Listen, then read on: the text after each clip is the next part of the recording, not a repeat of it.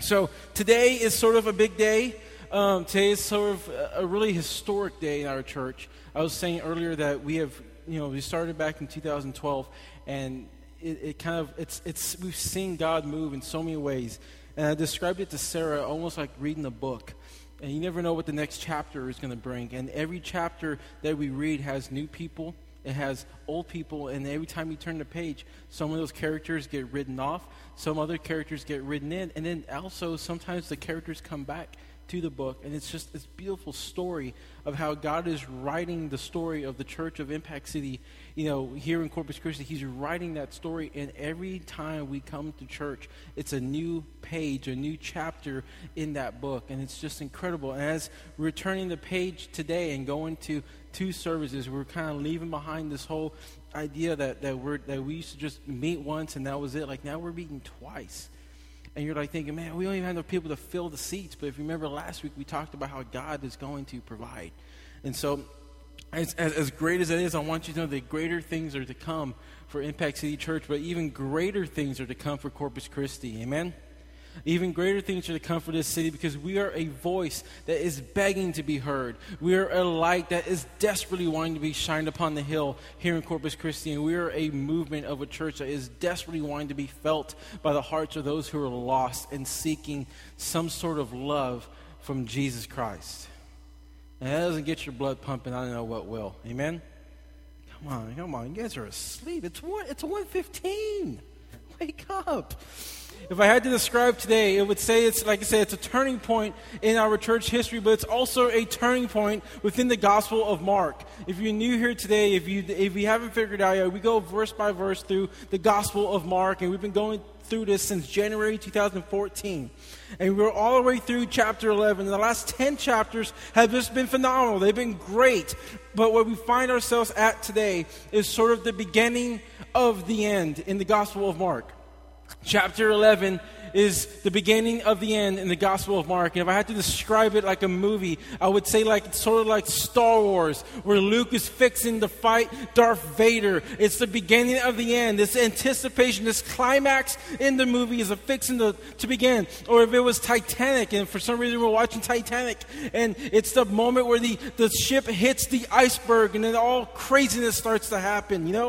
If we're watching Batman or The Dark Knight, it's Batman going toe-to-toe with Bane in front of City Hall. That's the moment that it's all about to get crazy and the war is about to break out. And I can list more and more movies. Let's just say The Notebook, okay, when Rachel McAdams is in the boat and she's like looking at him and she's like, why haven't you written me for the whole year? You never wrote anything to me. He's like, woman, I did write you for the whole year. And it starts to rain and they have that kiss. And I, I've always wanted to have that kiss with Sarah, but she always like, no, I'm wet. You know, and so all these great things are these climaxes in these movies, and this is the climax in the Gospel of Mark, this moment where the Bible is coming and there was a shift about to happen in the storyline, and we're fixing to see it here today. This shift that is going to start the beginning of the end of the Gospel of Mark. So if you have your Bibles, I hope you do open them up to the Gospel of Mark chapter eleven. If you don't have your Bibles, we have them on the edge of the rows. They're going to be up on the screen. And as always, you can turn to the Facebook page and look, and the scripture has been posted. You can go ahead and do that, and while you're there, go ahead and check in, tell it, let someone know what God is doing here at Impact City Church, okay? So while you guys are turning there, let me kind of set this up. As, as we get to the Gospel of Mark, as we're entering into this really significant time, it's really important to understand that chapters one through ten have actually kind of been a descriptive kind of, um, you know, highlighted passages of the great, awesome things that have happened in Jesus' ministry. So chapters one through ten have discussed the first three years of Jesus' ministry, and the last six chapters of the Gospel of Mark are literally going to focus on one week of Jesus' life, his last week of his life. Ten chapters focused on three years of Jesus' life versus one week of his life described in six chapters.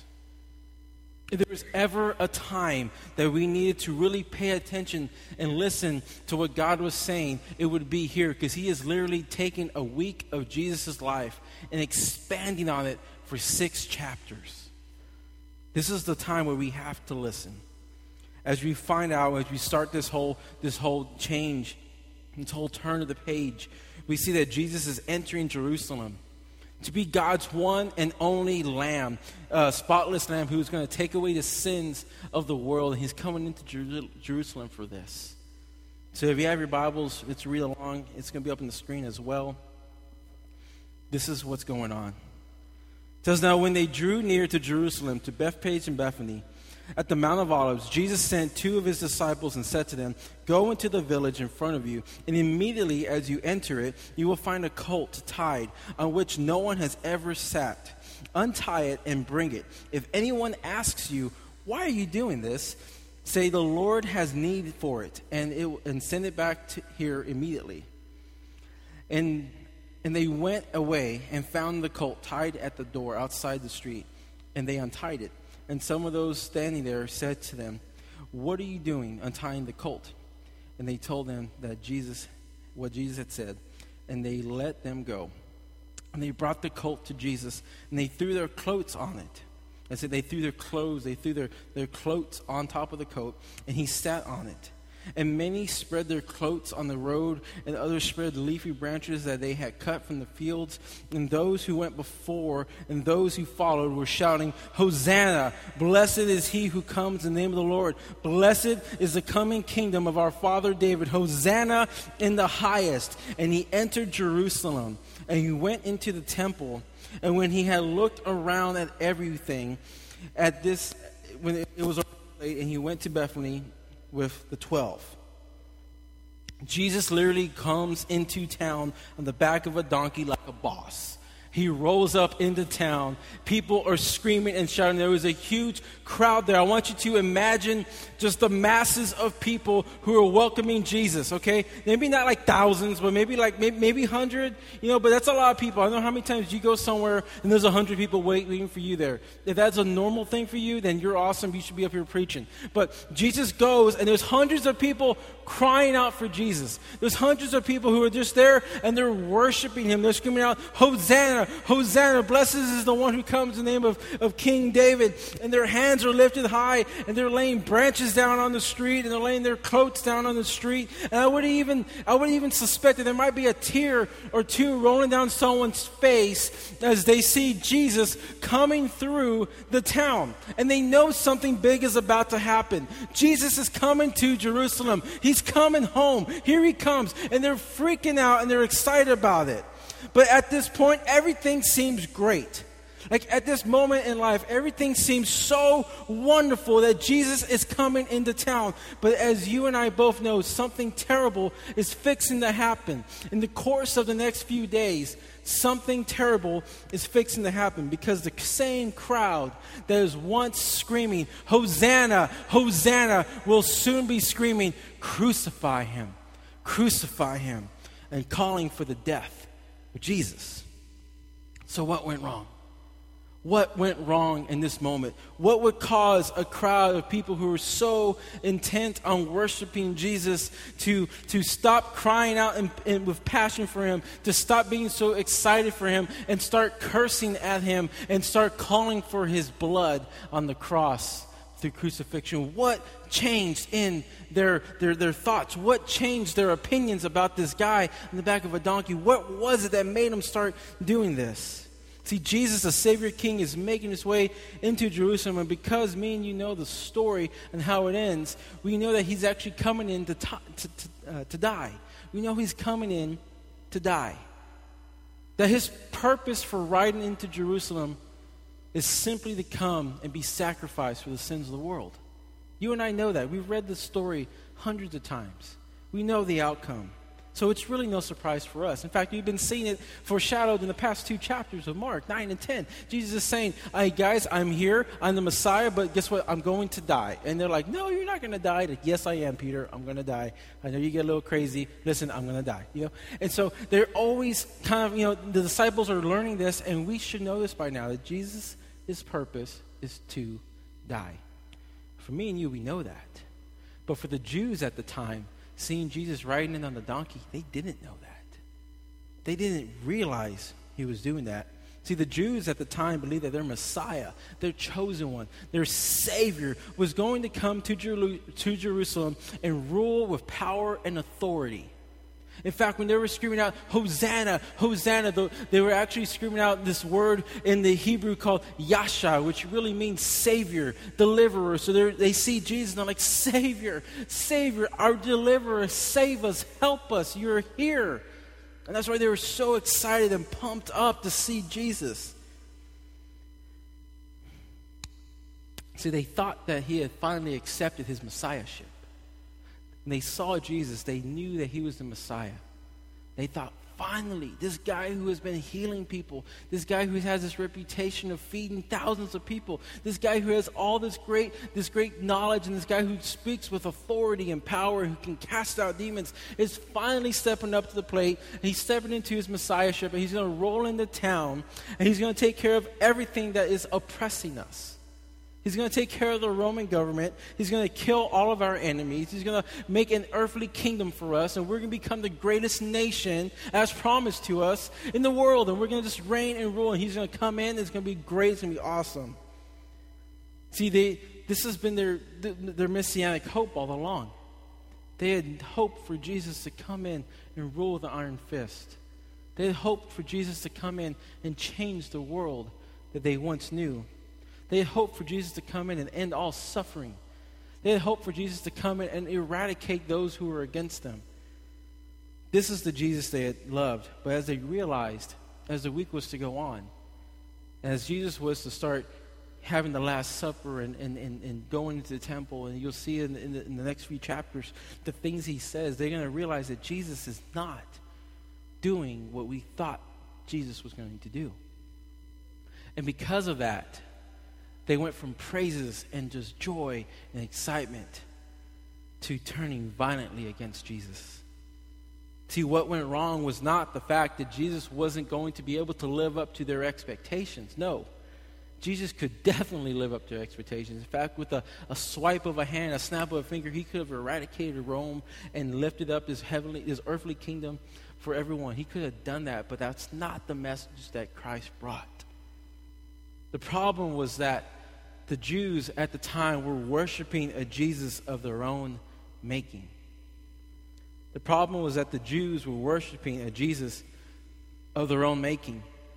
See, the Jews were very oppressed by the Romans at the time, and for years and years they had been reading these Old Testament scriptures and prophecies, things that were that were talking about the upcoming Messiah, and they were very excited to see this Messiah coming, but they were very selective about what they were reading.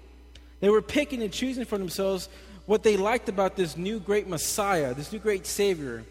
And it prompted them to start believing in something that really wasn't there.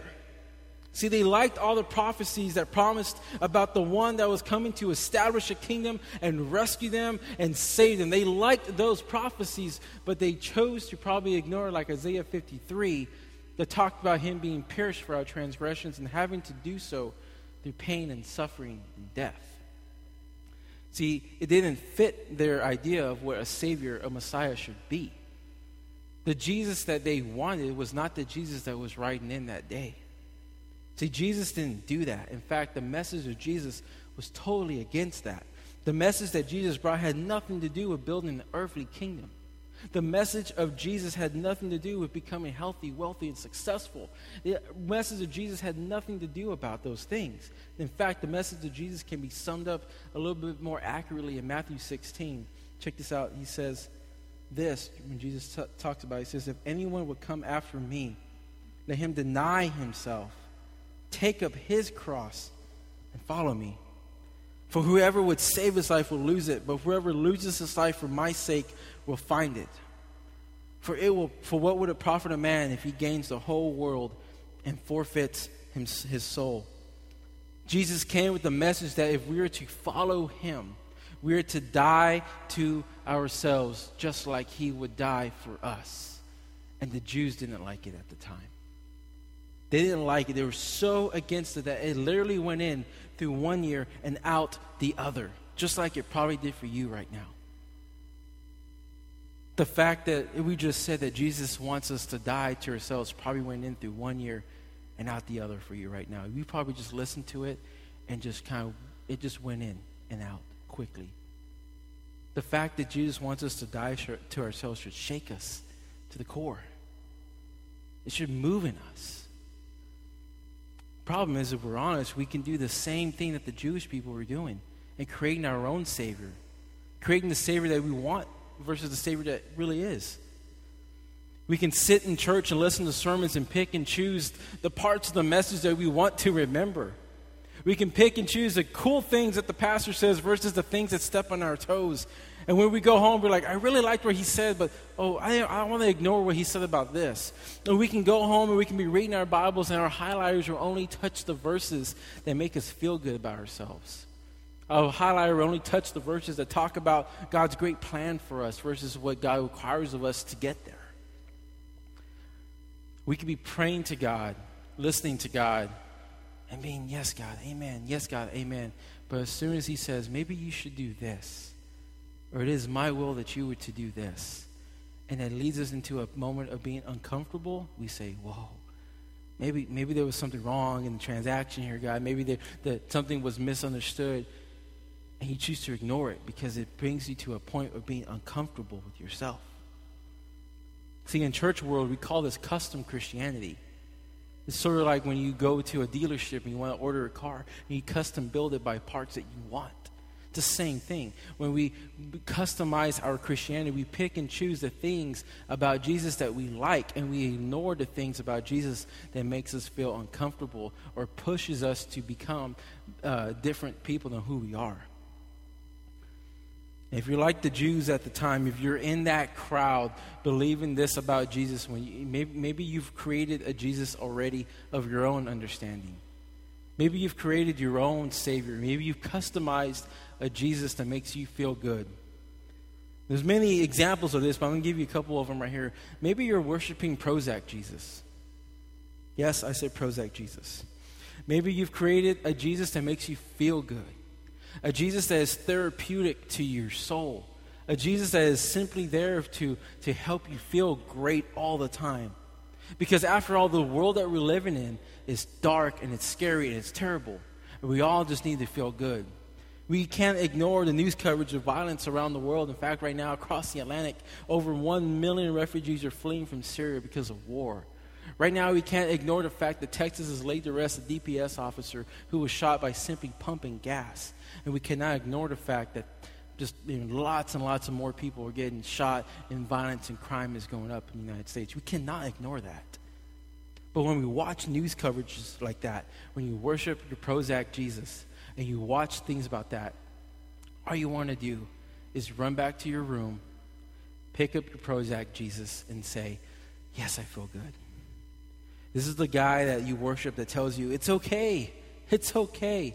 I'm in control. I love you. Everything is good. This is all part of my plan, and you're going to be one hundred percent safe in it. Everything is going to be okay, and everything is awesome. And those are good things that Jesus tells us, and he does tells us those things. But it's not the only thing he tells us. Some may think that, that by, by, by, by believing in that, it's really great faith. But I challenge you to say, maybe it's not great faith, but maybe it's just you choosing to be less sympathetic to the world. Because when we believe like that, that everything is great, we can ignore the fact that there are kids who are hungry. When we believe that, that everything is great and everything is awesome, we ignore the fact that there are more slaves today in the world than there have ever been in the history of the world. When we take that Prozac Jesus that says that everything is great and everything's awesome and it's great and, and you're going to be just fine, what we're really saying to the world is, I'd rather just take this and enjoy my dinner. I'd rather take this and enjoy my time alone with my wife and my kids, and I don't want to think about the damage of the world. See, Jesus, Jesus wants us to know that, yes, he is in absolute control, but he is also willing to feel the pain of the world. Why shouldn't we? He calls us to do the same. Like a pastor that I follow says this, he says, we ought not to use the sovereignty of God as an excuse not to care. That we can't just take for granted because Jesus is in control that we should not even care about the outcome of the world.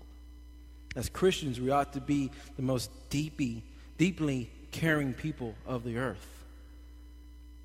So maybe you're following Prozac Jesus.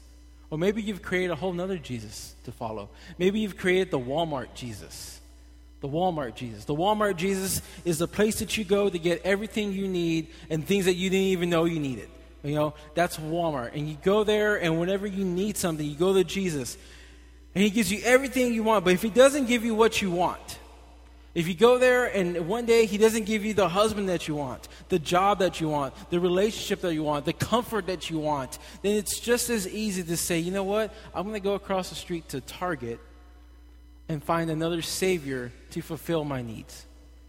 I'm going to run across the street and start looking someplace else for my needs. I tend to see this with a lot of singles. The ones who say that they love Jesus so much, but the second that he tells them that sex before marriage is a sin, they chose to leave Jesus, latch on to someone else that's going to meet their needs. And that person leads them closer to bed than versus closer to Jesus. To the true Jesus always gives you what you need, even if it means not giving you what you want. The true Jesus that we follow, not the Walmart Jesus, the true Jesus who cares less about your happiness when it goes against his holiness. That's the true Jesus. And maybe you've created and you've chosen to believe in the district attorney Jesus. You choose to believe in district attorney Jesus. And he's the personal authority, the personal authority and attorney in your life that is always there to seek justice just for you. He's the one that you pray to when you want your ex to have a bad day. He's the one that you pray that the two that for the company who fired you, that maybe that company will one day go bankrupt. He's the Jesus that you pray to, that you, when you want something done to satisfy just your needs, you pray for him. You want him to represent you and seek justice. And because you believe in the district attorney Jesus, you believe you're always on the side of justice, no matter how wrong you might be. And then you struggle with self-righteousness. See, the true Jesus, though, not only offers us an understanding of the sins of the people around us, he also offers us an understanding of the sins in our own hearts. So while we might believe in him, the true Jesus will always tell us the sins of our own hearts. He's not only offering us forgiveness for the sins of everyone else, but he's also offering us forgiveness for our own sins. Maybe you've created and chosen to believe in the retirement plan Jesus. The retirement plan Jesus. This is the Jesus that you pray all the time to. This is the one that you always pay your monthly dues to. The one that you say, I will pray every day. I will love you and I will f- uh, like faithfully tithe all the time. I will read my Bible daily. I will go to church all the time. I'll even serve in the children's ministry as much as you need, Lord. As long as you promise heaven to me, I will keep on doing whatever works it takes, whatever good righteous deeds I need to do just so I can get to heaven. I just, I, I just want to be in good standing with you, so I'd rather overachieve than underachieve, or I'm going to just deposit as much dues into this retirement Jesus that I can, as long as I get heaven. Problem is, is that the true Jesus says that our righteousness is like filthy rags. Our righteous deeds are like filthy rags. And so no matter how good we think we can be, no matter how much of a Mother Teresa you might be, no matter how many times you pray and serve and do your best, in the eyes of Jesus, it's just like our filthy rags. And so understanding that, we know that the true Jesus looks at us and says, it's not about what you can do, but it's about what I've already done. The retirement Jesus will never save you or get you to heaven, no matter how much you deposit into his account. Looking at all these examples, let me ask you this. Are you worshiping the Jesus of your own making? Or are you worshiping the Jesus of the Bible, the true Jesus? Are you worshiping the Jesus of your own making, a customizable Jesus, one that's going to give you everything you want? Or are you worshiping the true Jesus in the Bible? You're like, well, how do I know, Felix? How do I, how do I know, Pastor? How, how do I find that out? Ask yourself these questions. Does the Jesus you worship ever contradict you? Does the Jesus you worship ever contradict you? Does he ever step on your toes? Does he ever go against the things that, that you say or do? Because the one true Jesus will do that. The one of your own making won't. Does the Jesus you believe in, uh, does he look like you? The Jesus you believe in, does, does he look like you? Does he act like you? Does he does he allow you to do the things that you always do? Does he does he want the same things like you do? Does he desire the same desires of your own heart? Um, where, the Jesus that you worship, does he let you stay exactly where you are at and never require you to change from the moment you met him? The Jesus that you worship, is he ever moving you? See, the true Jesus will always contradict you, who will always do something to stir in your heart. When you're hating someone, when you're hating someone, he will come and he will tell you, hey, no, forgive them because I've forgiven you. When you worship the true Jesus, he will show you the fact that because he has forgiven you, we are to forgive others. When we're going astray, the true Jesus tells us, no, that is not my way. That is the way that leads to death. Come and follow me. The true Jesus are you worshiping? Is he asking you to follow him? But when you start to sin, does the true Jesus pierce your heart with conviction? When you start to sin, does the true Jesus pierce your heart with conviction through the Holy Spirit, even if it means killing your happiness? See, only the real Jesus can change you. Only the real Jesus can transform us. And only the real Jesus can ultimately fulfill all of our heart's desires. I was thinking about this. I was looking up different um, just quotes and things. And there's a quote by an old English uh, poet in the nineteenth century. His name is W. H. Auden. If you know him, I, I can't believe you know him. Because, I mean, I, I mean, wow. Some of you might know him. So this guy used to be a uh, an, a Christian, then he became an atheist, and he went back to becoming a Christian. But when he was an atheist, he kind of made a lot of atheist friends, and so they were kind of freaked out whenever he became a Christian again. And they asked him, why did you go back? Why did you become a Christian again? And, and uh, Auden says this. He says, I believe in Jesus because he fulfills none of my dreams. He is in every respect the opposite of what he would be if I have, if I could have made him in my own image. It says he is in every respect the opposite of what he would be if I could have made him in my own image. He's saying that he has read the New Testament. He's read stories about Jesus, and the Jesus in the New Testament is nowhere near the Jesus that he could create if he was to create a fairy mythical Jesus. Because if we're going to create a God, if we're going to create a fairy in a, in a, in a fairy tale, a fake Jesus, wouldn't we want this Jesus to be everything that we want? But yet the Jesus of the Bible, the true Jesus, goes against all that. The Jesus of the Bible contradicts what we want, defies our own expectations. He's the opposite of everything we would want to be if we would have made him up. Therefore, Alden concluded that he is real. Then his friends asked him, man, but what about Buddha, man? Like, what about Buddha and Muhammad? What about what about those guys? What, what, what's the difference between Jesus and those guys? And why do you choose Jesus and not Buddha and Muhammad? And Auden said this. He goes, well, none of those others arouse all sides of my inner being to cry out, crucify him. He's saying that Buddha and Muhammad, other Other gods out there, other superior beings, don't urge me to want to kill them. Don't urge me to want to push them away because they they don't challenge me.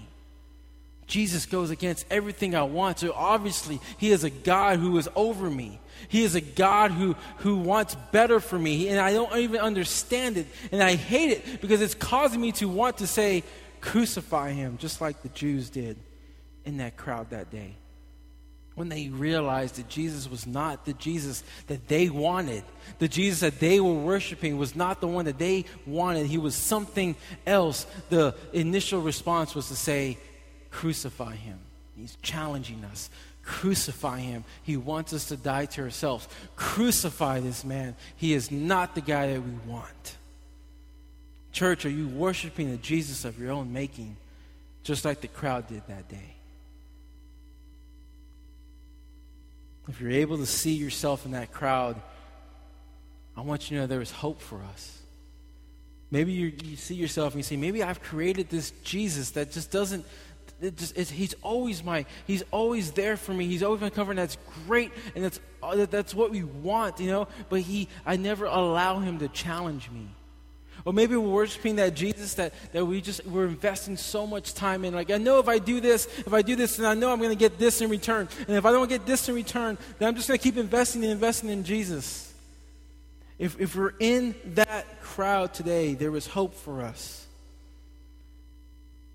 If we're in that crowd that is constantly just singing praises to God and expecting great and awesome, happy things for our life all the time, if we're in that crowd, there is hope for us. The good news is that Jesus didn't go to the cross for people who got it. See, those Jews missed the point. When they were reading the scriptures, they missed the point. And many of us, sometimes we miss the point too. We lose fact, sight of the fact that Jesus wants us to worship him above all things, over everything else. And sometimes we just miss that point. But the truth is, is that Jesus went to the cross and he died for the people who totally missed it, not for the people who totally got it. See, the true Jesus rescues us from the Jesus of our own making. The true Jesus will rescue us from the Jesus of our own making. And how I know he does that, how I know that this true Jesus cares enough for about us to do that, because in the Gospel of Luke, Luke expands a little bit more about this story. See, Mark is a cut-to-the-chase kind of guy. Mark is the type of guy that just kind of, he likes to highlight the, he's like, you know, he's like Sports Center. He just gives you all the great clips. He doesn't give you the whole game. But Luke, no, no, Luke is different. Luke wants to tell you, he's like a woman. He wants to tell you every little detail that you really don't, you know, like you don't really know if you really need to know that. But Luke gives it to you no matter what. Women, I'm sorry. I wasn't trying to pick on you. Don't kill me. But Luke expands upon this story. And that's Jesus is walking, uh, riding in on the donkey. As he's coming in on the donkey and everyone's around him, they're cheering and crying out to him. Jesus says this. It says, this is Luke forty-one. Luke nineteen, forty-one. He says, and when he drew near and he saw the city, he wept over it. When Jesus saw the city, he started to cry and weep over it. And he was saying, would that you, even you, had known on this day the things that make for peace, but now they are hidden from your eyes. Like, what does that mean? Jesus, upon hearing the praises of people coming into the city, and upon hearing and seeing people worshiping him, he starts saying, if you only knew why I was here. If you only knew the purpose of me coming here is not for you to worship me and exalt me and make me this great king. If you only knew that I was here to die for you. If you only knew that I was here to shed my blood so that we can all be forgiven of our sins. If you only knew that. But your eyes are blind to it. And he starts to cry. These tears are not to be interpreted as, as tears because Jesus was wanting love. But they were tears because he knew that these people were lost and they just did not get it. These are tears of God's divine mercy. See, he had every right to destroy everyone in that town completely, but yet with his mercy, he kept going to the cross. The hope for me and you today is that no matter what you have done, that no matter how far we have strayed, no matter how many times we may have cursed Jesus, no matter how many times we may have rejected Jesus in our sin, no matter how many times we have wronged the name of Jesus, no matter how many times we keep screwing up in the name of Jesus, no matter how many times that we keep getting it wrong, that Jesus still sees you. Jesus sees our sin. He sees our wicked hearts and he sees our blinded eyes, and yet he kept riding onward towards the town, riding onward to towards the people who were fixing to reject him and crucify him. And he went so far to the very end to where he hung on the cross. The hope for me and you today is not found in any Jesus of our own making. The hope for me and you today is found in the Jesus who bled upon the cross at Calvary for me and you. The Jesus that calls us to die to ourselves, to lay everything upon his feet and worship him. The Jesus that requires us to give him all of our lives. The Jesus that has given us everything he had. The Jesus that we worship is not a Prozac, district attorney, retirement plan, Walmart Jesus. The di- Jesus that we worship is the Son of a living God. And he died for me and for you. We're going to stand right now. We're going to worship one more time. I'm going to pray over you. As we're praying, if you need to come up for prayer, if we're worshiping, if you want to come up, I'll be up here. We're going to have a time of commitment. As we all stand, I want you guys to just reflect upon that. Who are you worshiping? Are you worshiping the Jesus of your own making? Or are you worshiping the one true Jesus? And pray over you. And as you feel led to, as the song starts in just a little bit, as you feel led to, you can come up and pray with me. But Father God, we thank you so much for these people today. Yeah, we thank you for your Son's blood who, who, who bled on the cross for us. Lord, and we just beg and ask for forgiveness today. May you forgive us for chasing dreams that are not you. May you forgive us for worshiping things that are not you.